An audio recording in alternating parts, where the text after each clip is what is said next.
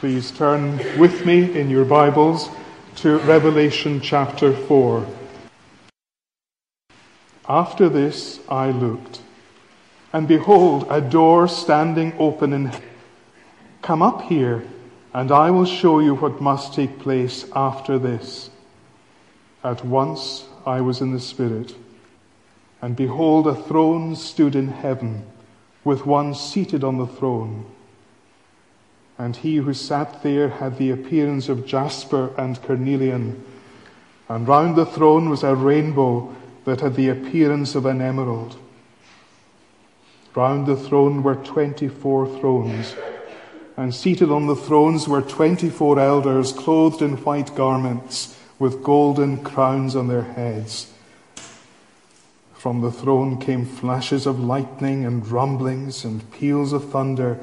And before the throne were burning seven torches of fire, which are the seven spirits of God. And before the throne there was, as it were, a sea of glass, like crystal. And round the throne, on each side of the throne, are four living creatures, full of eyes in front and behind. The first living creature like a lion, man, and the fourth living creature like an eagle in flight. And the four living creatures, each of them with six wings, are full of eyes all round and within. And day and night they never cease to say, Holy, holy, holy is the Lord God Almighty, who was and is and is to come. And whenever the living creatures give glory and honor and thanks to him who is seated on the throne, who lives for ever and ever, the twenty four elders fall down before him who is seated on the throne and worship him who lives for ever and ever.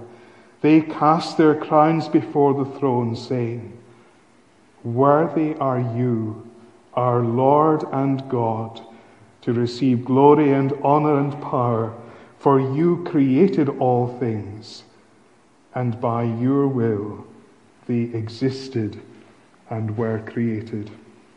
Amen. And may God bless to us that reading from His Word. Shall we bow in prayer?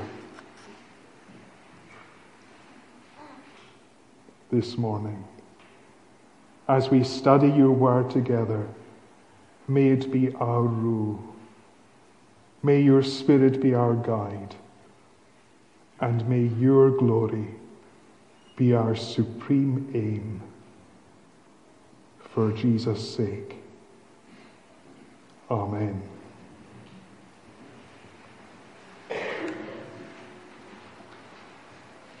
A happy new year to you.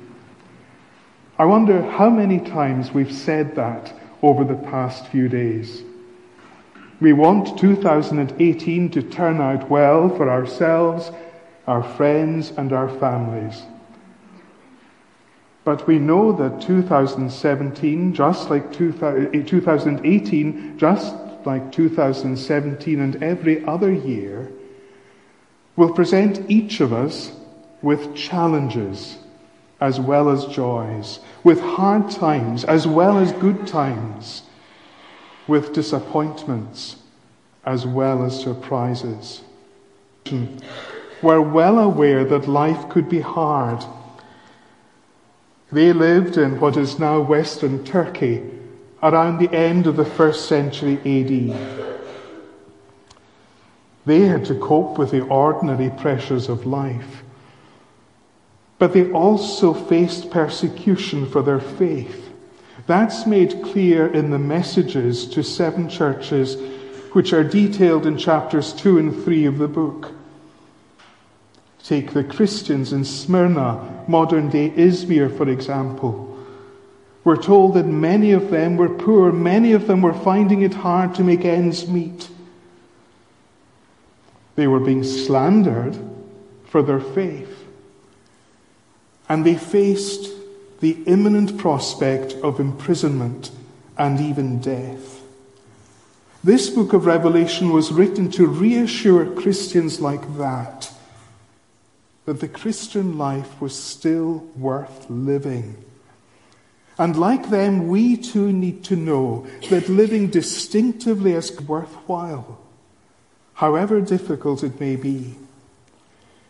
We too need to know that when we wish each other a happy new year, we're not simply whistling in the dark.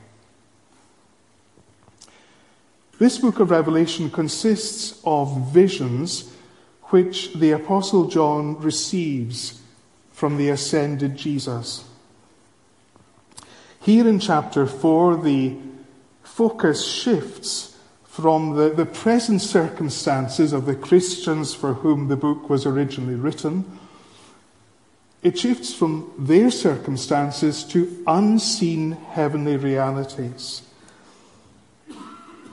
As Robin mentioned, chapters 4 and 5 go closely together. Here in chapter 4, we focus on the Lordship of God in creation. In chapter 5, the, the emphasis is on the Lordship of God in redemption. And that's what we'll be looking at this evening. Chapter 4 begins with the words, chapter 4, after receiving the messages for the seven churches. Here we're given the heavenly perspective on the events to which the previous chapters refer. We call this world the real world. And of course, it is real to us. But there is an ultimate reality which transcends our earthbound perspective. Think of a beautiful piece of embroidery. You look at it, the scene it depicts is perfectly clear, it's beautiful. The colours all glow. There's not a thread out of place. But if you turn the embroidery over, if you look at the underside, it looks a mess. On one side, there's beauty and order. On the other, an apparently meaningless tangle of threads. Underside of the embroidery. But in chapter 4, we get the perspective of heaven and see beauty and order, meaning and purpose. Before we launch into John's vision, it, it's worth noting that John struggles to describe what he sees. Words fail him. His, his descriptions shouldn't be treated as a sort of photographic representation. He's not giving us a photo of what heaven is like. His descriptions are more like an impressionist painting. John is painting a picture using words. The details may be unclear, but if we stand back and try to take in the broad brushstrokes, we begin to see what the picture's about. In verse 1 of our passage, John tells of privileged access to heaven through this open door. And then what does he see?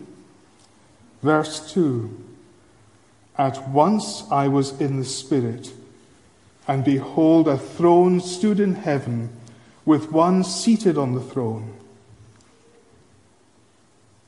You see what he's saying? The first thing John sees in heaven is a throne.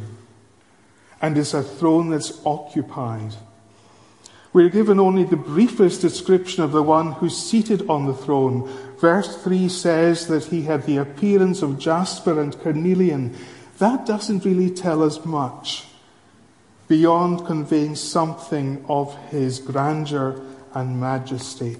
But the focus of the chapter is nevertheless on him.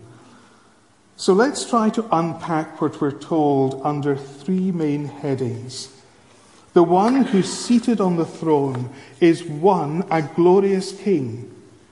Two, a holy and eternal God. Three, a worthy, creator, eternal God. And three, a worthy Creator. First of all, then, a glorious King. A throne is where a monarch sits on formal occasions. It represents the authority and sovereignty which he or she exercises. The throne in heaven which John sees makes the same point. It underlines the fact that there is a king in heaven, one who's in charge, one who's in control. The king's identity is revealed later in the chapter. He is the Lord God Almighty. That's what verse 8 says. And our Lord and God that's what verse 11 tells us. It's God who is on the throne. The triune God, Father, Son, and Holy Spirit, is King.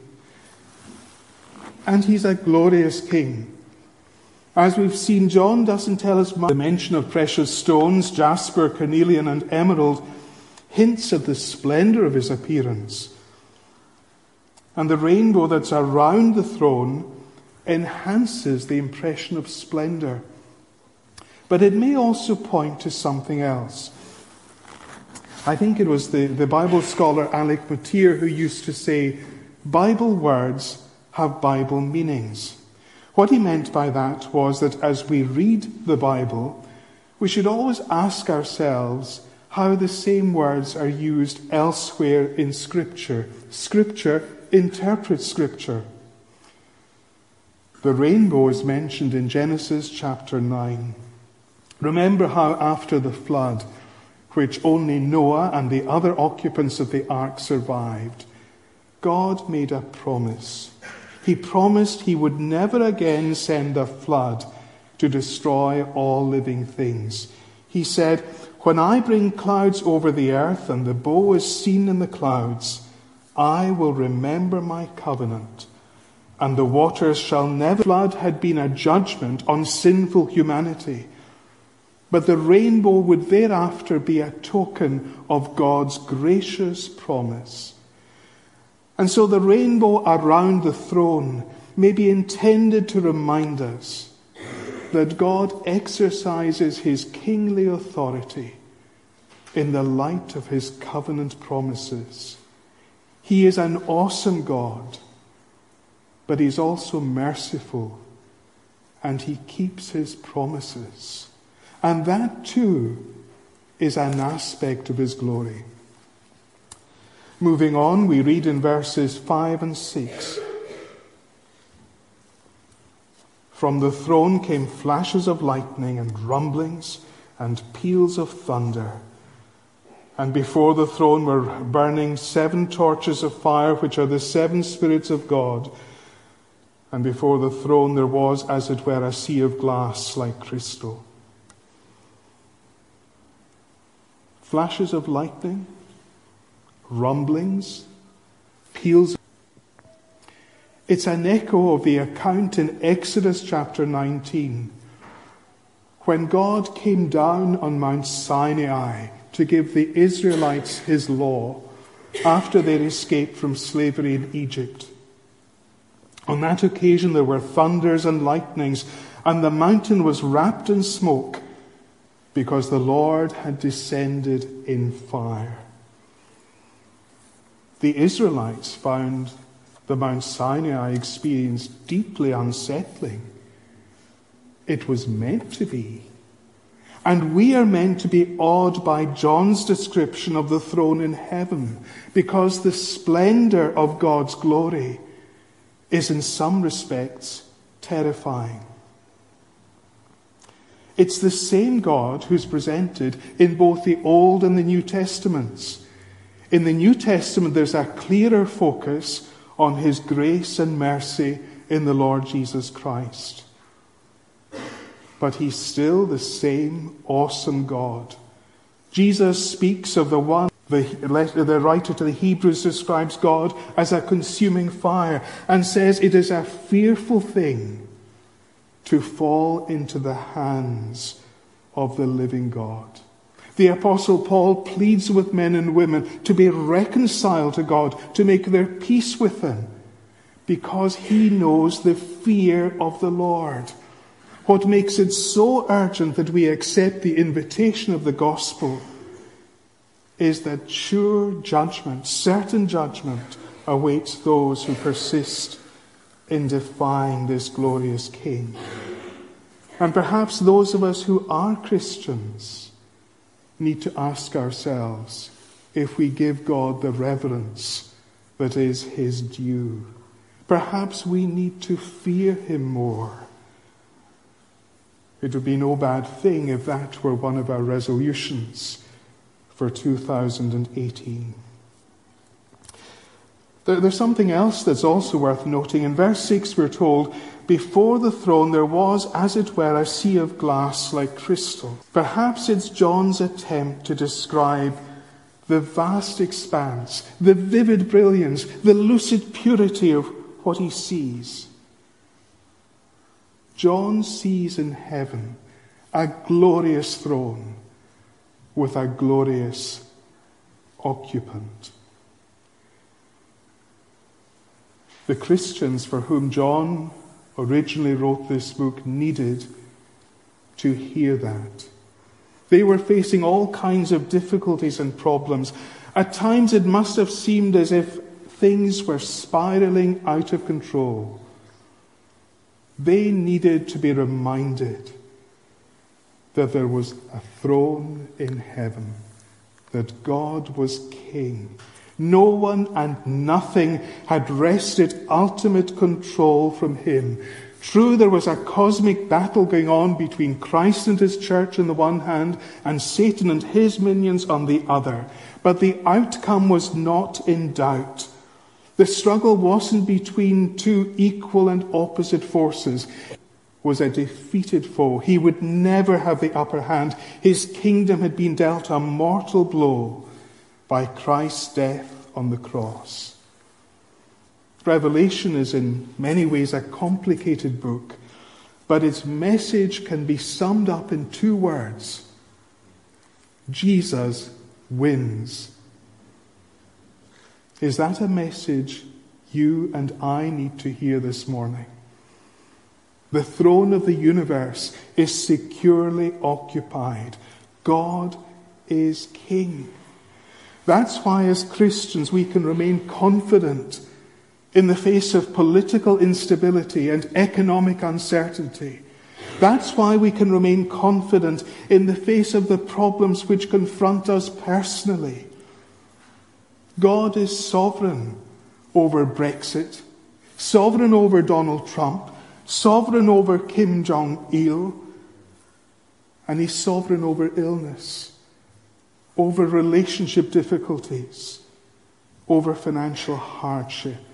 God is still on the throne, and He will remember His own. Though trials may press us and burdens distress us, He never will leave us alone. God is still on the throne, and He will remember His own. His promise is true. He will not forget you. God is still on the throne.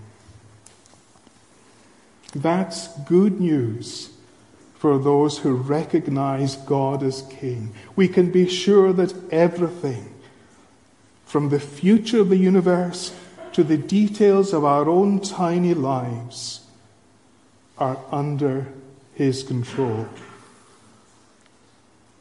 But it's not good news for those who refuse to give God the allegiance of their hearts.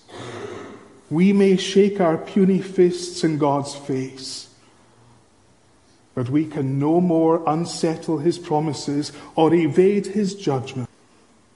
God is our glorious King. Secondly, John's vision presents us with a holy and eternal God. A holy and eternal God. Verse 6 introduces us to four living creatures. this is what it says.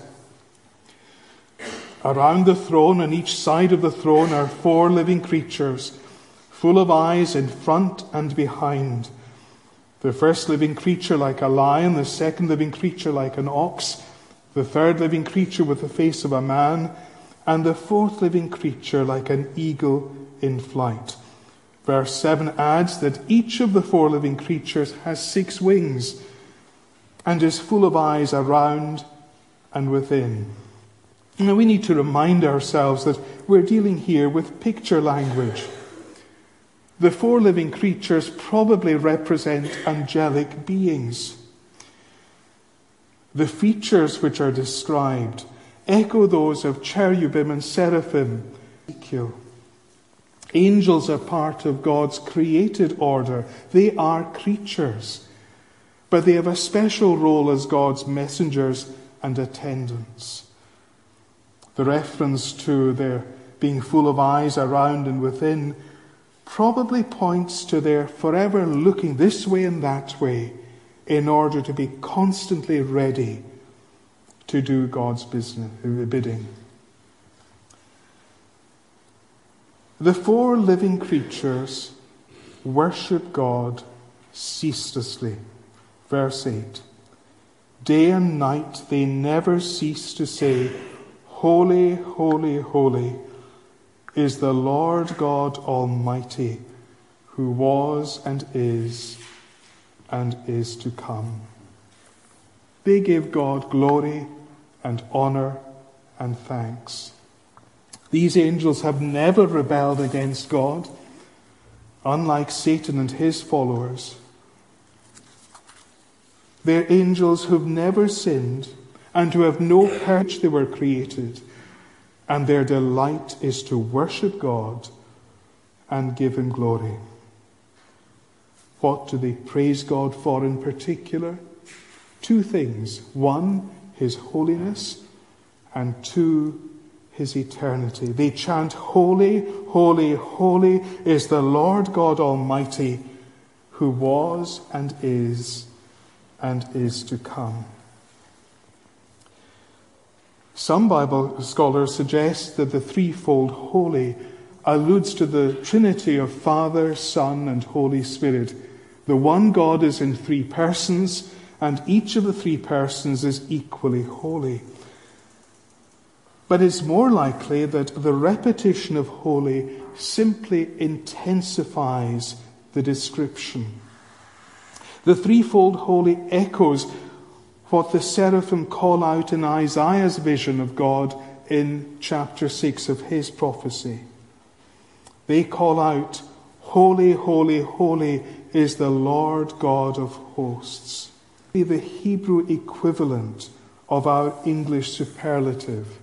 In English, we say holy, holier, holiest. In Hebrew, it's holy, holy, holy, Holy, holy, holy. So, what the four living creatures are trying to express is the intensity of God's holiness. He is most holy. At the heart of what the Bible means by holiness is the idea of separateness.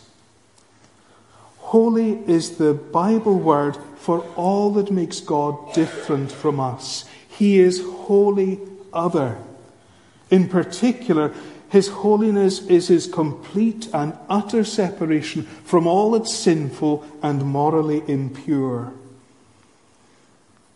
The sinless angels appreciate the beauty of God's holiness and they praise him for it. So, where does that leave us? In all our sinfulness and moral failure, even at our best, we know our lives are indefensible. Thank God that He has provided a way for sinners like us to be made right with Him. Through Christ's death on the cross, our sins can be forgiven and we can be justified and the Holy Spirit can begin the process of changing us from the inside out. He gives us a growing appreciation of holiness and a growing desire for it. That's something we'll hear much more about this evening as, as Derek preaches on chapter 5. The four living creatures praise God for his holiness, but they also praise him because he's eternal. They acknowledge that he was and is and is to come. There never was a time when he did not exist. Because he's eternal, there will never be a time he's eternal not exist. And because he's eternal, he doesn't change. He's eternally the same. That means he is utterly reliable. He doesn't change like shifting shadows. The emphasis on God's eternity underlines the fact that creation, including all the worshippers round the throne, is not eternal. That's a basic distinction between God and everything and everyone else. He is the everlasting God. In the words of Moses in Psalm 90, before the mountains were brought forth, or ever you had formed the earth and the world, from everlasting to everlasting, you are God. The angels in heaven see God's holiness and eternity as praiseworthy. Do you? Do I? Thirdly and finally, John presents us with a worthy creator, a worthy creator. Verse 4 introduces us to 24 elders who sit on thrones surrounding God's throne. Who are these elders? Or rather, whom do they represent? Most likely, they represent the totality of God's people, embracing both the Old Covenant and the New. 24 is 2 times 12. Twelve of the elders represent the heads of Israel's 12 tribes in the Old Testament while the other 12 represent the 12 apostles who founded the New Testament church. On that basis, the 24 elders represent the whole of redeemed humanity. John tells us in verses 9 to 11 that whenever the four living fall down before him in worship too, they cast their crowns before him, saying, Worthy are you, our Lord and God, to receive glory and honor and power, for you created all things, and by your will they existed and were created. The focus of the elders' praise is the God who created all things and who sustains all things. It was by God's will everything was made in the first place, and it is by His will that everything continues to exist. He is the focal point of creation. He made it, He sustains it. It is fundamentally all about Him. Now let's think about that for a moment, because that is so counterintuitive for us. We are by nature self centered. Because of sin, we are turned in on ourselves. We see ourselves as the center of our universe. End of men and women was meant to be to glorify God and to enjoy Him forever. That's what we were made for. And that's what heaven is like. The 24 elders gladly recognize God's authority as they cast their crowns before Him. They themselves are given authority. That's what their crowns represent. But they fulfill the work God has given them to do, not for their own selfish fulfillment, but for God's glory. They find their fulfillment in doing His will in being completely aligned to His purposes. And there's no room for any divergence. That's why, if we are to share in the worship of heaven, we need to start now to give God the place in our lives which He demands and deserves is a worthy Creator.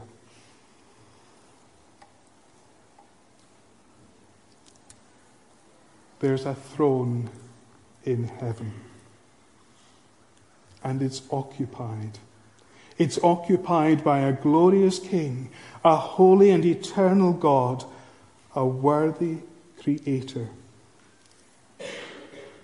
We can go into 2018 with confidence if we know this great God. We can rest assured that the future, unknown as yet to us, is known to Him and is under His control.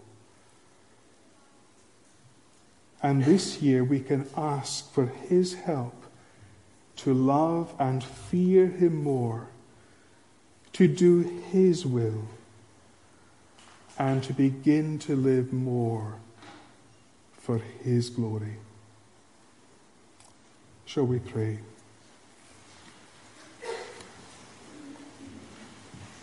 You as our King. Help us to live in your fear. Help us to give you the reverence that is your due.